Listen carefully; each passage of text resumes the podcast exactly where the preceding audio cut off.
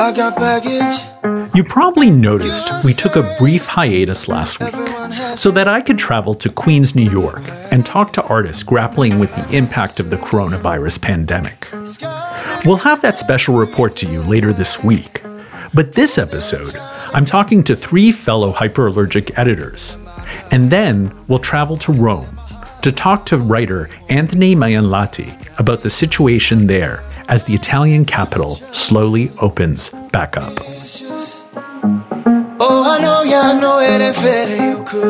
I'm Hrag Vartanian, the editor in chief and co founder of Hyperallergic. So now I'm joined by Hyperallergic's news editor, Jasmine Weber, LA editor, Elisa Wouk Almino, both of them are in Los Angeles, and Ellie Duke, our Southwest editor based in Santa Fe, New Mexico. So let's get started. A lot has happened in the time since we last gathered for a podcast about the news.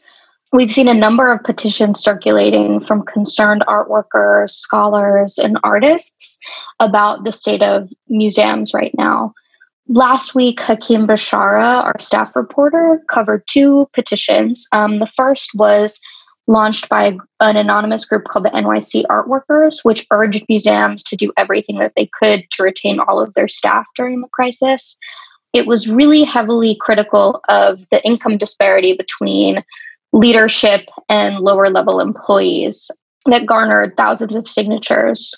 Their primary demand is, quote, before a single museum worker is laid off, let every mid six or seven figure museum director draw a salary of zero what's interesting is that we saw a similar demand pop up in a petition by laid off workers from the San Francisco Museum of Art who penned their own open letter that was covered by another staff reporter, Valentina Di Liscia.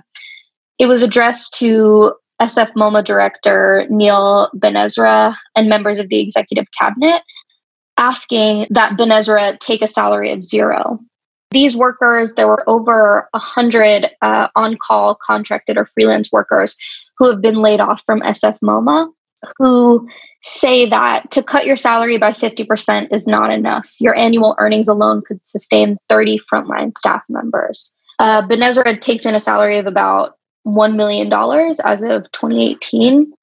We've seen these demands pop up a lot of these high level museum administrators taking in these huge salaries, whereas they have front front of house staff who are making 30k, 40k a year, and yet those low paid staff are the first to go when it comes to trying to retain some of this budget as the museums try and weather the storm of COVID 19. I think um, it's so um, interesting. This is the first time I've ever heard a museum staff do something like this. It's really interesting. Yeah, I think it really speaks to the moment that we're living in where the workers are really trying to reclaim the huge importance that they play at these organizations. One of the most egregious examples that we've seen is the Museum of Modern Art in New York City ending the contracts of all of its freelance educators which really created a ripple effect in the art world. People were up in arms about this. Well, I mean, particularly since they just did a major renovation, you can imagine why that people would be furious. Absolutely. Hakim duly covered another open letter organized by Yana Graham, who's a researcher and curator at Goldsmiths at the University of London, and Carmen Morsch of the Mainz Academy of Art at Johannes Gutenberg University. They came together with other art scholars to write an open letter implying a level of hypocrisy on the part of institutions.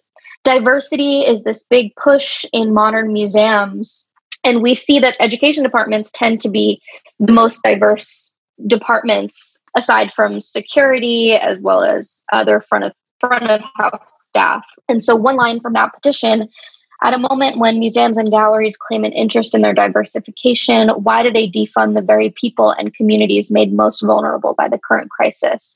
And I think that that really sums up what a lot of people are feeling. They're concerned that these museums are treating education in front of house staff as disposable when those are those are the departments that are interfacing so much with the museum's target audiences.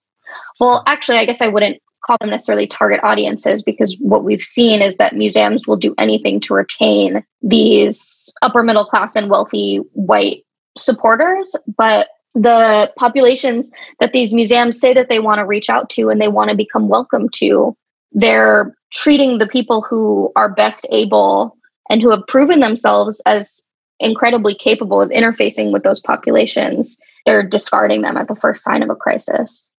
And Jasmine, just uh, I'd love to get uh, Elisa's perspective because, of course, she covers California and Los Angeles and our editor based out there. Elisa, have you been hearing anything about this issue or just in terms of any perspectives that might be useful to listeners? Yeah, I mean, I think we're seeing a pattern across museums, you know, across the country that the most laid off workers are uh, workers in education and gallery attendants, and as well as workers in retail departments and audiovisual services. That was certainly the case at MoCA Los Angeles, which was the first major museum here in LA to lay off a lot of staff. So that happened late March. The museum laid off all part time staff um, a total of 97 workers, which represents half of the museum's total staff of 185. And again, all workers in those in those departments. And the explanation that the museum gave is that um, none of these positions can be performed remotely.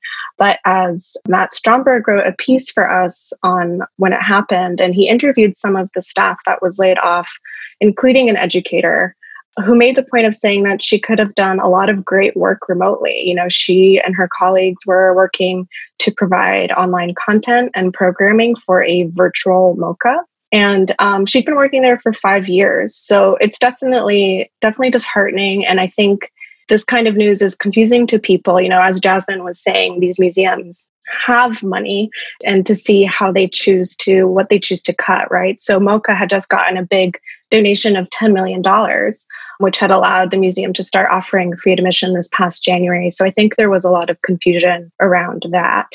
And similar confusion around the Broad Museum, right? Um, so the Broad Museum laid off 130 employees last week, again, mostly retail workers and uh, visitor services staff, as well as one full time employee. And the museum is private, right? It's owned by a billionaire, Eli Broad. So again, there's criticism there around the need to to lay off people. And in the case of the Broad, the museum's explanation was that it's foreseeing decreased attendance when the museum does eventually reopen. So they're arguing that they actually just won't need as much staff in the long run. And our reporter Hakim Bishara actually spoke with one of the visitor service associates who was who was laid off, Jose Guevara, and um, he clearly expressed the workers' frustration specifically around around the museum, you know, being owned by a philanthropist and it firing or choosing to lay off rather 130 employees. So let's just play a brief clip here from Jose Guevara. I mean, yeah, we're like super angry because they could have paid us. Like we're like in the middle of a disaster. A lot of us aren't going to be able to pay for rent, and all these like really like drastic changes are coming our way. And instead of being like, okay, we'll pay you, and then whatever restructuring we're doing, then we'll let you guys go. But no, let's just decide to let us go. And it's just coming from like a philanthropist guy. So, yeah, a lot of people are struggling to find a new job after being laid off. And in the case of, of this visitor's associate, he's actually undocumented and therefore he can't even apply for, for unemployment. It's unbelievable. Thanks so much, Elisa. So, Jasmine, I wanted to ask you a question because this sort of ties in. You know, uh, one of the things that Elisa said that I thought was so interesting was the fact that MoCA had received this big grant for admissions. And now, considering there's nobody coming in, they can't use them. It makes me wonder how these sort of like financial things are organized internally. Um, we had done a little bit of an article investigation into how these endowments are are managed. And I'm wondering if you can give us a little sense of what Valentina Di Liscia's article about that explored. Yeah, I would definitely want to point everyone to Valentina's article. It's called Why Museums Can't Always Fall Back on Endowments. It really dives into the inner workings of museum finances and why, despite a place like the Met having so much money billions of dollars in their endowment, why they're not necessarily able to dip into it, and why, despite the museum projecting a $150 million loss during the crisis, they're not planning on dipping into their endowment. She speaks with a number of experts, one of whom is Christy Coleman, who's the executive director of the Jamestown Yorktown Foundation in Virginia, who is able to offer some information on why museums' finances are, first of all, so opaque in terms of what they're explaining to the public, but also just how many restrictions they're really dealing with. Coleman tells Valentina about the fact that regardless of what we know about museum endowments, we're dealing with a situation that's unprecedented. Coleman was heading museums during the aftermath of 9 11. And from what we've heard, this crisis will have an even worse financial fallout than that aftermath, as well as the Great Recession in 2008. So, now what are some of the other stories from the last couple of weeks you think people should know about? Uh, meanwhile, galleries are struggling to survive as well. Um, we've seen Leslie Heller Gallery in New York City become the first in the area to close permanently. Sadly, we're expecting that there will be other galleries to follow. We've seen organizations like the New Art Dealers Alliance really pushing for a rent strike and for rent relief. So many activists across the city, many of whom, whom are artists, are organizing to ask the city government for a rent freeze. So many people have lost their jobs, as we've spoken about on this podcast, whether it's in the arts or whether these restaurant workers, people are really struggling right now. And April 1st, sadly, the city did not pass any sort of rent relief regulations. And now we have another rent cycle coming up, and people are going to be in, in, an even worse position. A lot of people haven't gotten their federal stipends, and people are really scrambling. New York City is an incredibly expensive place to live, and people are going to have to choose between feeding themselves or paying their rent. And many people cannot do either one of those. So, we're really keeping an eye on that here at Hyperallergic to support the small businesses that are struggling to survive and the art workers who are struggling to pay their rent such an important story. Uh, absolutely. I think it's it's sort of mind-boggling the way this has all been handled and i think we're all trying to understand what's what's going on but i do still think that we're going to be seeing a lot more galleries close. Though there was that little uh, that little glimmer of hope it sounded like when the state announced that nobody can be evicted until next april. So we'll see is there anything else that, you wanted to add, Jasmine? Yeah, um, I want to highlight for our readers some of the more feel good stories that we've been working on for people who do want to break because the COVID 19 news can really weigh on you heavily.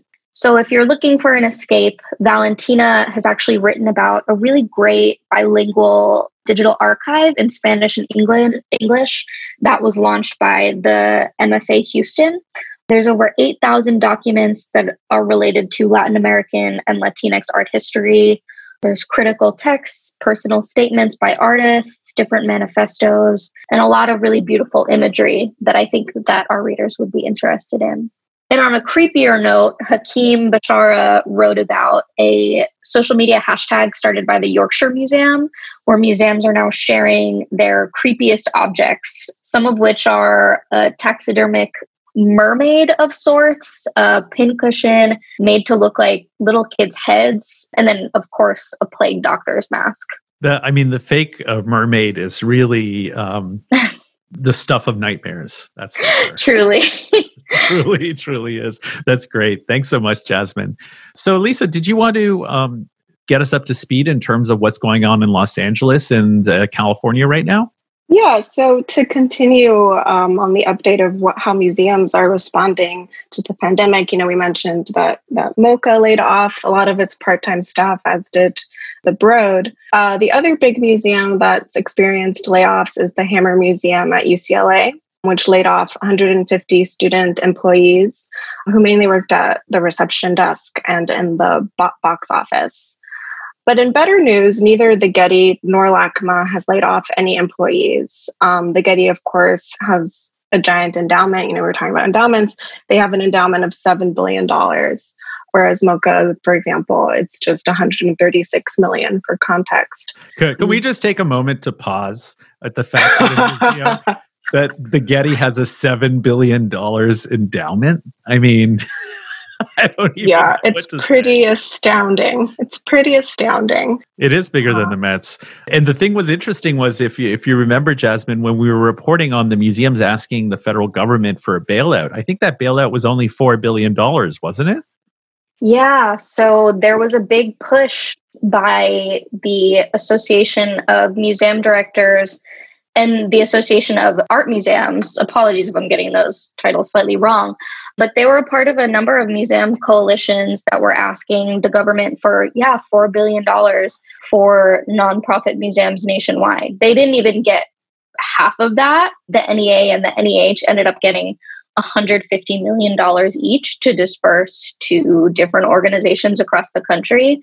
But it's pretty wild when we think about the inequalities between these museums and what their endowments are. And then to see that even the museums on the wealthiest spectrum with billions of dollars in their endowment are still leaving their most precarious workers in terrible positions. I mean, all we would have to do is nationalize the Getty and we could solve all the museum issues and they'd still have billions of dollars in their endowment. but I'll stop. Elisa, go ahead. Well, at least the Getty did put together a $10 million COVID relief fund, which will go towards LA based nonprofits and visual arts organizations. So we'll see the effects of that as, as it goes and put into place. Something else that we're looking into here, museums here in LA, is that many of them had big construction plans this year. And it seems that almost all of them are moving forward with them, um, though not as quickly, which means that opening dates will likely be pushed. So these museums include, of course, LACMA, the Hammer Museum, the Academy Museum, and the Lucas Museum. And Matt Stromberg is currently working on a story about this, so we'll get more information soon. But basically, as far as I understand, the county and city of Los Angeles have declared building construction to be an essential activity. And so they've um, encouraged LACMA to move forward with their construction plans on their new building for the permanent collection, which, as many of you might know, is extremely controversial. It's a $750 million renovation project that is actually shrinking gallery space. So people are not a fan. And people are asking to see what the permanent collection galleries might look like or any kind of floor plan at all. And uh, nothing's emerged, has it? That's right. No, nothing's emerged. It's pretty mysterious.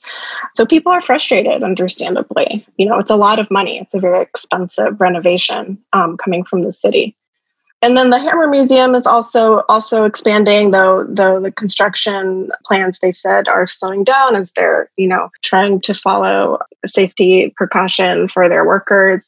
And the Academy Museum and Lucas Museum had paused construction, but are planning on resuming construction end of this month. So in theory, now and then the next thing we're looking at is the LA galleries. As far as I know, no no galleries have closed yet, but Carolina Miranda did write a great report for the LA Times detailing the pandemic's impact on the gallery scene here, which by the way, only recently in the past 15 years or so has grown to to a really more considerable size. And so for her story, she interviewed a mix of 35 galleries and reported that a quarter of them will likely need to close if the situation doesn't improve. And of course, the mega galleries are likely to be the ones to survive. But galleries are joining forces here in LA. Jeffrey Deitch began this initiative called galleryplatform.la and reached out to 60 art galleries, a mix of blue chip, you know, Gagosians on there, Hauser and Wirth, um, as well as smaller ones, you know, like Commonwealth and Council, The Box, um, LA Louver. And they're forming what they're calling a gallery association. So, to start things off, they're launching a website in mid May where they'll all rotate exhibitions. And the idea, obviously, is to encourage online sales for the time being, since sales have unsurprisingly gone down all around but they're also hoping to extend this initiative beyond the pandemic. So the idea is to really create a gallery association where they'll coordinate more joint programming down the line and et cetera.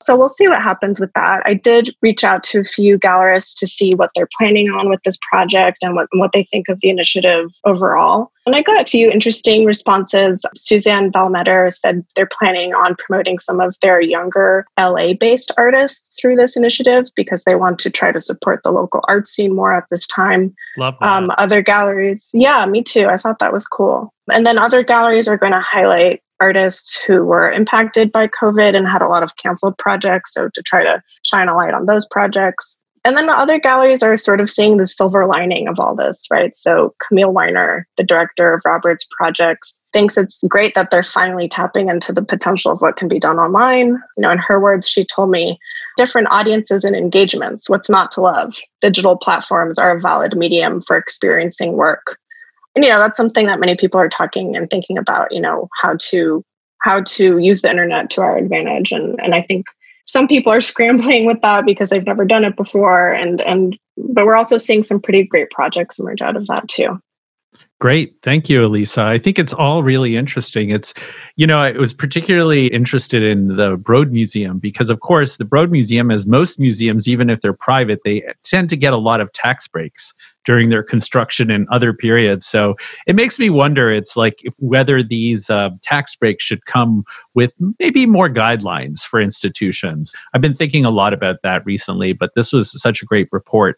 And uh, I really do hope the LA galleries will be able to come together and find out a, a, system that works. Jeffrey Deitch, of course, no stranger to the art world. Kudos to him for at least trying to help his fellow galleries and see where that goes. So Totally. So, Ellie, I'm wondering if you could give us a little bit of a sense of what's going on in Santa Fe and the surrounding Southwest area. Yeah.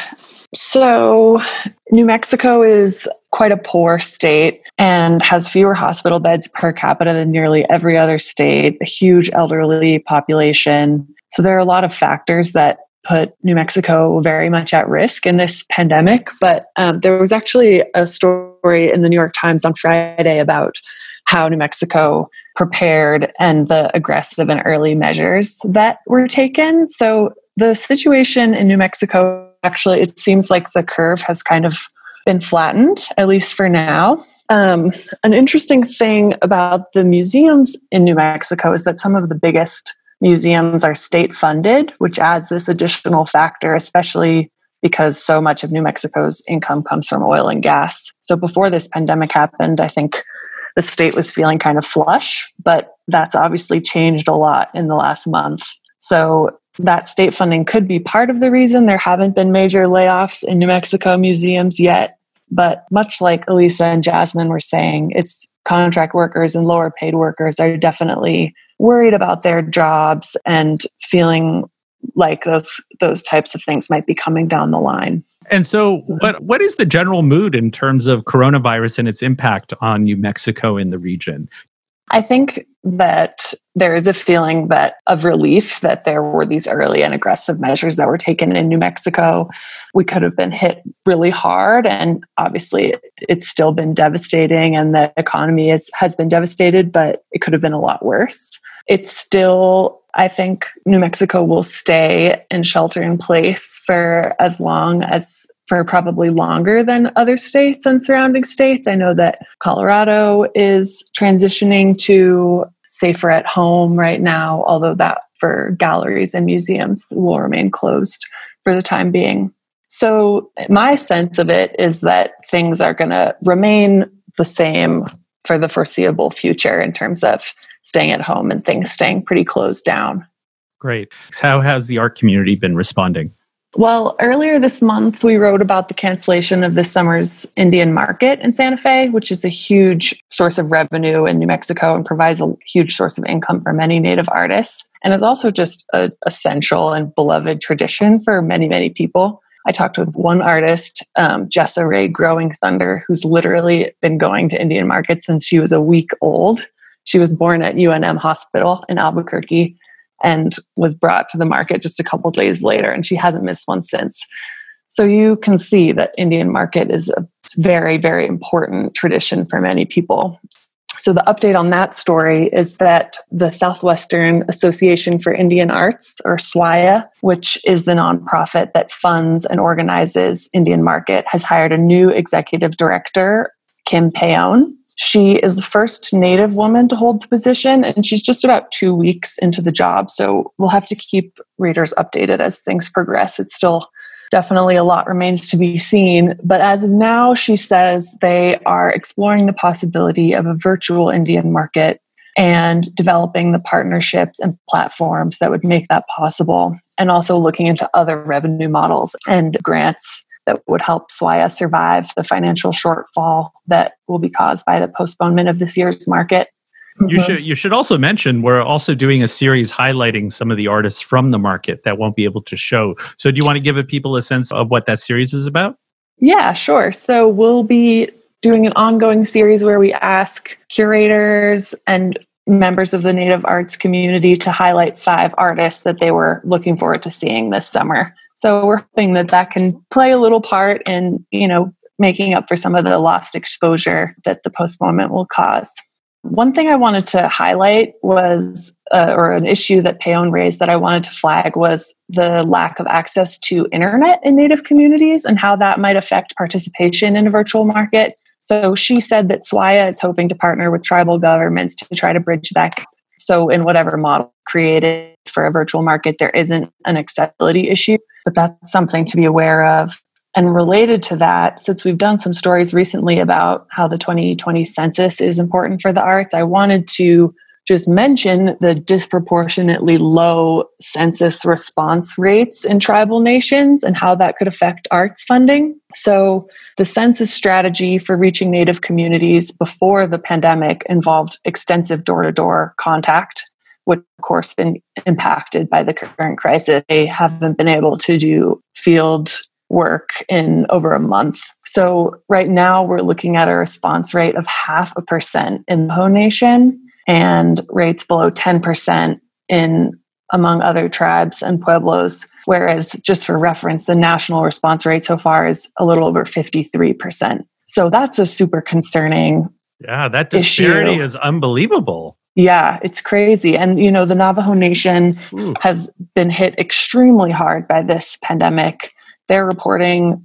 more cases per capita than every state except New York and New Jersey. So, you know, it's a it's a major issue in the Navajo Nation and it's, you know, affecting people's health obviously and the economy and all of those things, but also, you know, the census response rates could have a major effect on the billions of dollars in federal allocations. So right now, organizations are strategizing other ways to reach out to folks in these communities and also hoping to resume field operations in the summer. But it's a concerning situation. Absolutely. And I think uh, a lot of people may not be aware of that Navajo Nation, I think something like 25, 30% of the population doesn't have running water. And I mean, there are a lot of other obstacles and challenges that they're going to face in, in regards to coronavirus. That I, it's unbelievable. It's it's, yeah. it's unbelievable. This country hasn't been able to really provide for its indigenous uh, populations. Yeah, absolutely. incredibly sad. Um, is there anything else you wanted to bring up, Ellie? Yeah, I wanted to tell our our New Mexico listeners or or anybody, but New Mexico listeners will benefit especially about this social media challenge that Vital Spaces is organizing, which is sort of following the lead of museums like the Getty, asking people to recreate famous artworks from their collections. So the Santa Fe nonprofit Vital Spaces, which I wrote about in January, has partnered with five New Mexico art institutions and challenged people to recreate a work from one of the institution's collections, it to social media with the hashtag NMTwinning. And this is where it differs. There's a cash prize provided by the Falling Colors Foundation. So every week, five submissions will be randomly selected to win $200. And one of those weekly winners is designated to be a middle or high school student. And then at the end of the month, a team of judges will pick three favorite images for a $300 prize, and winners can keep or donate their money. And anyone can enter, obviously, but you have to live in New Mexico to win the money. So oh, I thought that would be a nice. fun. Yeah. yeah. That's nice. And I just wanted to sort of add I had said 25 30, but NPR had reported nearly 40% of homes in the Navajo Nation lack running water or sanitation. So wow. to kind of give yeah. you a sense of the scale. That's great, Ellie. I appreciate I appreciate that lighter note um, because a lot of the news has been very heavy, of course, the last couple of weeks. Yeah, so, you got to um, have a balance. absolutely. So I wanted to also bring up Hakim Bishara's post from April 27th about museums worldwide who are slowly preparing to open. And one of the things in, in that story that really interested me was the fact that the museums in Hong Kong were actually forced to close for a second time because of a second wave of the pandemic. And that's something we haven't been talking about yet, which is in, during these pandemics, often there are different waves. Today, I was listening to an author who had been working on this topic for a very long time, and his prediction was that we might have a whole new wave at the end of October.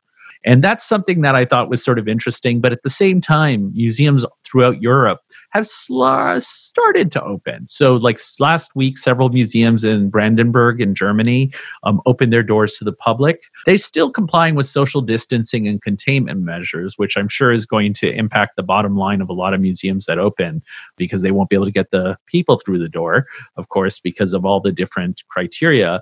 But also in other German states, one museum was slated to open actually on April 28th while others in Berlin, Saxony, and Dresden are saying they'll start to gradually open on the 4th. And then in Austria and in Switzerland, they've also been announcing possible dates, and in Belgium as well. Uh, a lot of museums have announced they're going to open on May 14th. Even in Italy, May 14th seems to be a date. And as we know, Italy was probably one of the most, the hardest hit countries. And they're also saying that some museums and libraries are set to open. So it's going to be interesting to watch because currently in China, where of course the pandemic began, about 180 museums have been taking bookings across the country, allowing visitors to come in under new restrictions that they've had since March. So, for instance, uh, in Hakim's report, he mentions that at the Shanghai Museum, there is a limit of 2,000 people who can be in the museum.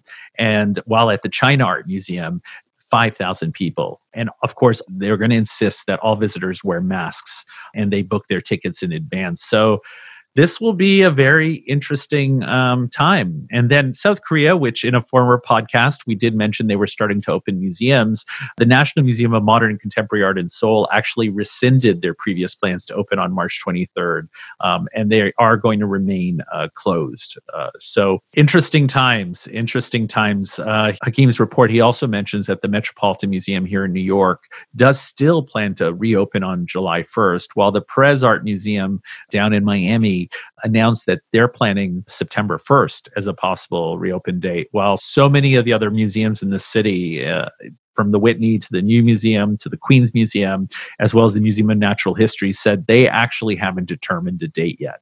So I'd love to open it up a little bit to all of you and just any thoughts you might have about this sort of anxiety about when museums are going to open and when the quote unquote art world is going to get back at it. Personally, I would be shocked if the Met actually reopens on July 1st. That's that. a great point. That's a great point, Jasmine. I'm a little hesitant too. Yeah. Yeah. I'm definitely expecting that that will be pushed back. Sadly, just because we're not necessarily seeing a downturn of the curve. Back in New York, the curve is getting flatter, but not necessarily turning down. So I think that July 1st reopening is a really ambitious goal that I don't know if it'll necessarily be safe to do when the time comes. I think that's such a good point, Jasmine. Particularly, I think the fact that even if it does reopen, it's going to be a very different experience. I mean, there are not going to be throngs of people. We may have only 4,000 people allowed in the Met, if that. And I wonder what that experience is going to be like. Elisa, I know you had something to add. Well, I was basically just going to say that. I mean, even when the museums do reopen, it's not going to be the same, right? You know, you hear even the Broad is saying that they're not expecting receiving as many visitors this year, right? So I think museum experience will be different from what we're used to. The idea that we're going to be going back to quote unquote normal quickly is I just don't think it's realistic. And I think a lot of people are, are slowly waking up to the fact that until we have a vaccine, a lot of people, particularly with um, pre existing conditions, are going to be very limited in their mobility and their ability to travel. Before we log off, I was wondering if we could briefly share audio with our listeners of one of my favorite projects from an LA artist. Could we do that? Absolutely. Go ahead. Uh, okay, so one of my favorite projects that's emerged out of all of this mess is titled Social Distancing Haiku and You. And it's by the sound artist Alan Nakagawa, based here in LA, um, who was invited by the Orange County Museum of Art to do a project. And he basically put out an open call for anyone around the world to send their quarantine haikus. And he mixed them up and put together this really beautiful archive of audio haikus, which you can listen to on SoundCloud or on the artist's website or the museum's website. And I thought it would be fun to play a brief clip for you. I like this timing. Now we can see plants move. Slowness is a gift. I miss normal life. But this way will do for now. But my dog is glad. I want to go out. I always miss my best friends. Soon it'll be over. Just me and my cat. Where are you? There you are. Drama for the day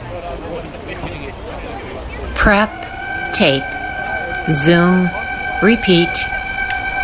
Teaching across the abyss, the COVID classroom. Poor avocado, left out too long to ripen, a quarantine crime. Pandemic kills many. Unkosher meat, cleaner air, care for man, beast, earth.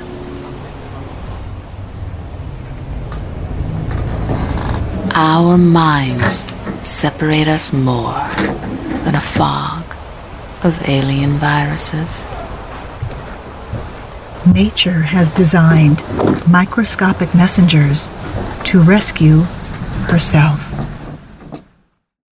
I just think these haikus are so great. I mean, they're funny, they're poignant, some of them are pretty eerie, but I think it's just definitely worth checking out and listening to in full. Since we're wrapping up, I would love to share something that a local artist in Santa Fe said to me that gave me a little hope. I was speaking with Drew Lenahan, who runs the gallery etiquette here in Santa Fe and is, you know, trying to think of ways to survive these next few months. And he said, I think about how this could change people's excitement about art openings. We could be having an insane post COVID renaissance of social interaction. I think we'll really crave being present and the excitement of being around people. If etiquette can survive all this and come out on the other side and help in that newfound excitement, that really pushes me to keep trying. And I just wanted to share that since it's such a hopeful way to consider this time. And I'm also just really looking forward to that renaissance as well. I'm with you. I love that. Thanks so much, Ellie, for sharing that. And thank you, Jasmine. Thank you, Elisa. Thank you, Ellie, for sharing your stories and for keeping us up to date of what's going on all across the country. Thanks, Hrag. Yeah, thank you. Thanks, all. So now we're going to go to Rome, where I'm going to speak to Anthony Majanlahti, one of our reporters, who's going to talk about what it's like currently in Rome, where the city is slowly opening up. Hey, Anthony, how are you doing? Well, I'm fine. I'm here in Rome uh, after about two months of lockdown and uh, getting a little sick and tired of it, but Maybe. You, you and me both, and I haven't gotten to the two month mark. That's that's for sure. So, first of all, any advice on how you pass the time and how the rest of us will survive this sort of uh, lockdown that seems to go on weeks on end? Well, there is this tendency to to see it as a kind of eternal present that we live and exist. Nothing we do seems to make any difference. Nothing we do seems to matter.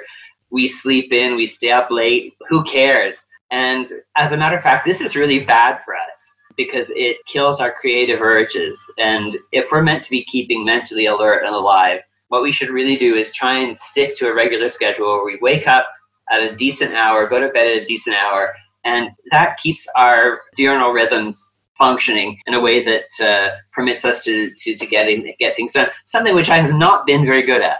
I bet. Well, you know, this has really impacted what you do every day too, right? Because you often are sort of walking around the city and doing other things as well. Well, so. yeah, I mean, I'm a uh, I'm that strange creature, uh, an independent scholar.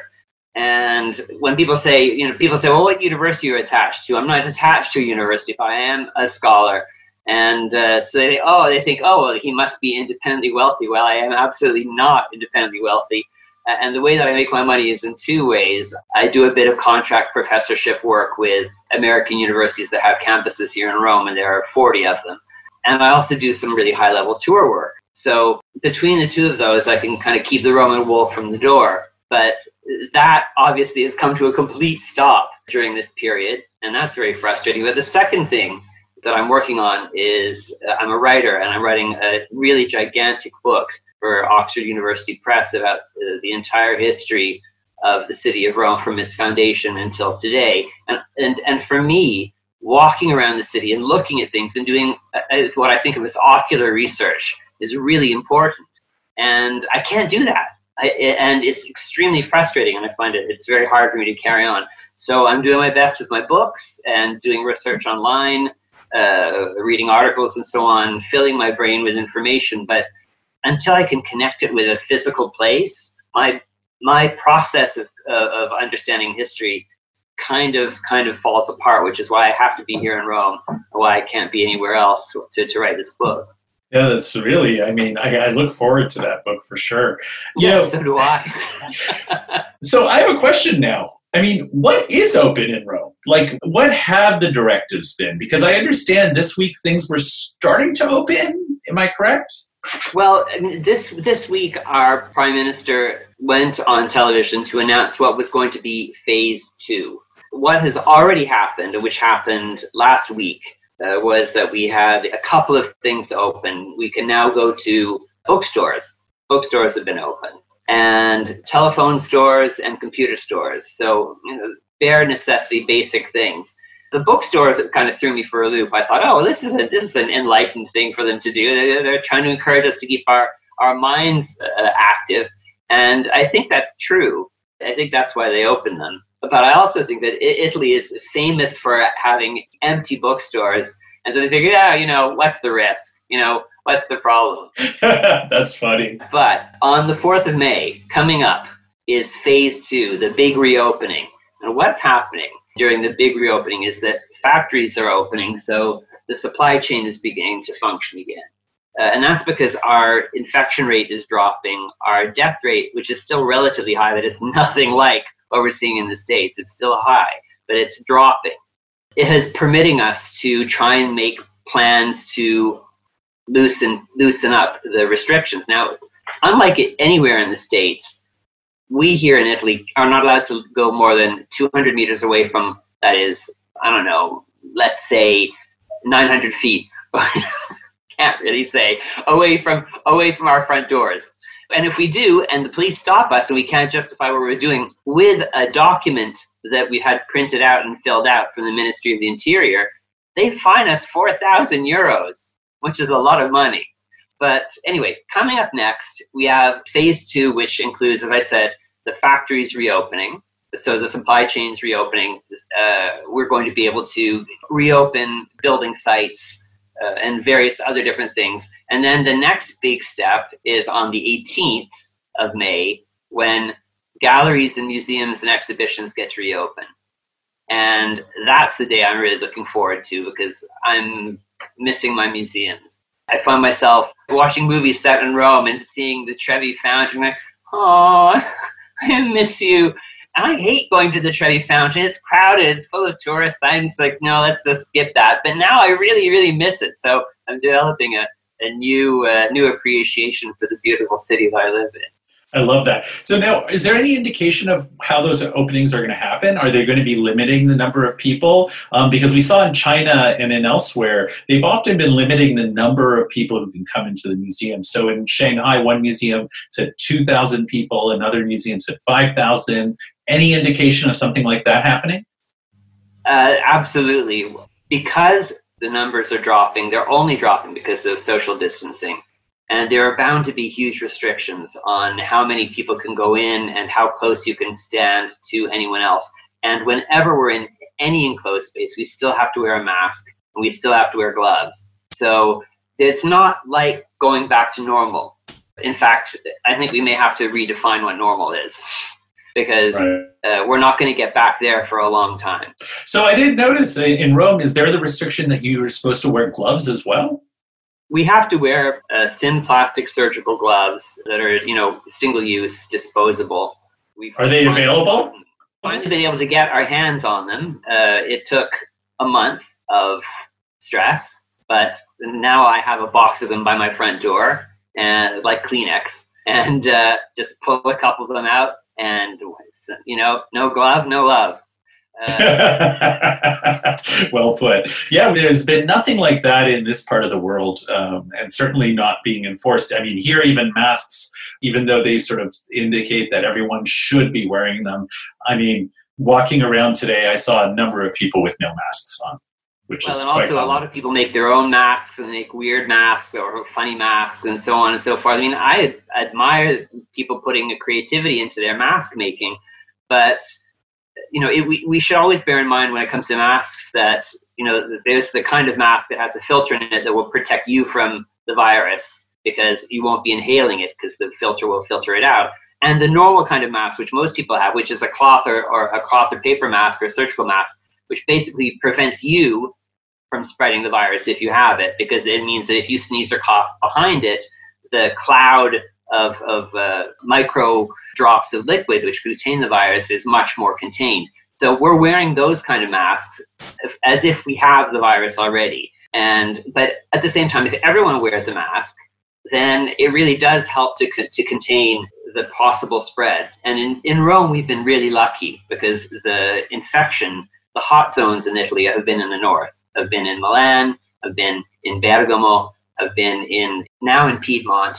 They're developing in the area outside of Turin, and they're also they're also in the Veneto. So it's all across the big northern industrial parts of the country that the virus is running rampant, and it's really running rampant, just like it is in the states. It's wiping out nursing homes. Nursing homes become a kind of incubators, and the government discovered, decided, the Italian government has decided that now is now is the time to do that long put off investigation into nursing homes that they've been thinking about doing but never quite got around to doing. And we've seen shocking footage on the on the news of you know attendants in nursing homes like beating up the old people. From there are video cameras on the on the ceiling filming this, but the attendants don't care. They're just like, I know.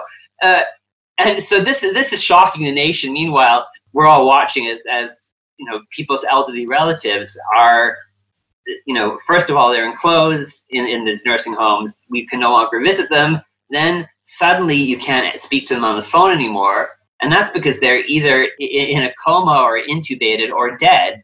And then two weeks later someone arrives at your door with a you know in a hazmat suit with a bag full of their stuff and a box with their ashes. And it's one of the most horrifying things that you can imagine I can't. I mean, I can't imagine. Mourning is such a communal thing to be sort of like forced to mourn in this kind of isolation. It's just, it's unbelievable.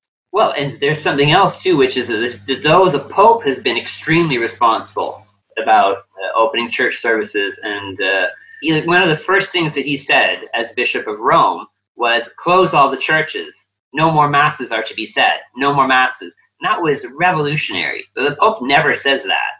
But right now, as of yesterday, the Italian Council of Bishops is up in arms. No, we should be able to have mass. We need to have the people need their mass, and they were all very upset because in the prime minister's uh, decree that was read to us a couple of nights ago on the news, nothing was said about reopening churches. On the contrary, churches are still closed and mass is still not uh, going to be allowed.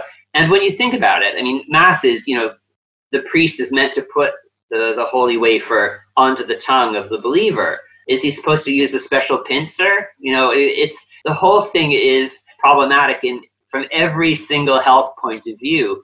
And so, of course, the state authorities are saying, you know, no, you can't do it. You can watch the Pope's Mass in St. Peter's on your own, on his own, because he's on his own as well. And that's a spooky thing to see.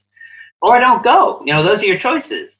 But now the bishops are getting up in arms. No, people need their mass. People need to go to go to go to mass. So I think that's part of the and you'll be experiencing this too if you haven't yet, but I'm sure you have, which is that people are starting to go a little bonkers because they're stir crazy. Um, and the bishops really want people to be able to go outside so that they can go to mass, but also so that they can, you know, see each other. The, the, the members of the religious community can see each other. Yeah. So it is Well- a complicated situation. I mean, humans are social creatures. I think that's uh, you know part of the foundation of it. But that was really uh, really helpful, Anthony. Thank you so much. And I just want to make sure that people know that you on April nineteenth you had published in our first ever Sunday edition an article that I hope everyone reads, which is called "A History of Disease, Faith, and Recovery in Rome." And I wonder if you can give us a little bit of an executive summary for people, just to sort of whet their appetite. Well, what I really wanted to talk about was, in a more general way, how does faith and epidemic, how do these two things intersect? Because they seem to come into direct conflict, just as we've talked about with masses. You know, the community of people want to celebrate together, but an epidemic obliges us to stay apart. And I ended up, to, I discovered this fantastic story of how, in the least likely place in the world, you'd think, in 17th century Rome, the heart of the, the Catholic Church, embattled against the Protestant Revolution, incredibly on the defense and incredibly censorious, a theocracy. Somehow, in 1656, 1657, there was a plague that swept across Italy. It halved the populations of Naples and Genoa, but in Rome, thanks to the, the extraordinarily enlightened uh, government of one particular priest who was in charge of the Papal Commission on Health, managed to impose a quarantine very much like the quarantine that we live in, that we're living through right now, at least we in Italy are living through. And so suddenly, in the most unlikely place, in Rome in the mid 17th century, instead of the, relying on the authority of the church, it relies on the experience of the, of the scientific method that says what works is keeping people apart. What doesn't work is make, making people stay together. So they're closing churches with holy icons in them that are meant to be proof against the plague, uh, which causes tremendous popular out- outrage and, and dismay. And the papal authorities are saying no, because what's more important is that you you survive. And I end up talking about the Pope taking a couple of these uh, these sacred images and using them in his extremely uh, evocative and and and striking mass that he held in a deserted, dark, rainy St. Peter's Square on his own with these two sacred images uh, behind him on either side, both of which had been prayed to for centuries against the plague. And I thought that it was extremely interesting to see how the church reacted to this new crisis. So that's, I mean, I've said too much, but uh, that's really what I'm, what caught my attention about this story. Well, ne- never enough. Actually, I think that's really it's it's particularly an interesting parallel when we see these uh, anti-quarantine protests going on around the world, and sort of seeing that in 17th century Rome, there was an equally sort of the population was up in arms about having to be kept apart. So they, it's they, they hated it, and, and and in fact, they were when the churches were closed with the holy icons in it. The, the people would kneel in the mud in the streets in front of the church, still hoping that their physical nearness to that icon would somehow, um, as if the icon had a kind of holy radiation that was emanating out Right. from it that that would cure them, that would heal them, and. Uh, apart from the fact that this is a t- this is quite touching and this is and I think universal this this desire to believe against hope against hope that something that you can do on a personal level can affect something as impersonal and and lethal as a plague uh, that still affects us today we still have that urge and I'm following what's happening in the relationship between the ch- the Italian church and its responses to the plague because I wrote that article I keep on I I have a particular interest in that now. I keep on watching. So, you know, I may, may I may have to update you with another article on the situation as it unfolds. We're moving towards more openness, and the next big date will be the 18th of, of May when galleries, museums can open, exhibitions can open, uh, so people can go to the Raphael exhibition. Which, if you can get to Rome, by all means, it, it's it very low, very low death risk here, and very high risk of, of seeing a wonderful exhibition if you get to see the Raphael, uh, which is one of the best things I've, I've really ever seen. Oh, can't wait! Can't wait. So, just uh, for historical context, you said so in the 17th century, in the mid 17th century, cities like Naples, half the population dies. In Rome, what is the death rate? In Rome, out of a population of 120,000 people, thanks to the, the imposition of a very strict quarantine, only 15,000 people died. Wow. Naples had 300,000 people and it lost 150,000 of them. Rome lost 10% of that because of its because of uh, quarantine. So it was demonstrably provable that Amazing. the quarantine worked. And as a result, the uh, the churchman uh, Monsignor Gastaldi, who wrote who, who, wrote the book on how to practically deal with the uh, the plague, ended up establishing a precedent that we're living with now. Even if we're not uh, not aware of him, we don't remember his name, we have no idea about him, but he changed our lives. He prolonged them. He made us safer. So thank you, Cardinal Gastaldi, because he became cardinal. I got baggage. And a very special thanks to Apollo Kings for letting us use their new song, Trust Issues. Check them out. I'm Hrag Vartanian, the co founder and editor in chief of Hyperallergic. Thanks for listening and stay safe. They won't let me let my guard down. They won't let me let my heart out. They won't let me let my guard down. Ain't no surprise here. Got a shit ton of trust issues. Oh, I know, yeah, I know it ain't fair you could've run away, but you walked into my trust issues. Oh, I know, yeah, I know that it's gonna take time, but you got me thinking that I could get over my trust issues. So it's not an issue. It's not an issue. I get anxious. I know doubt can be contagious. Thanks for your patience. But I got mad hope. That's so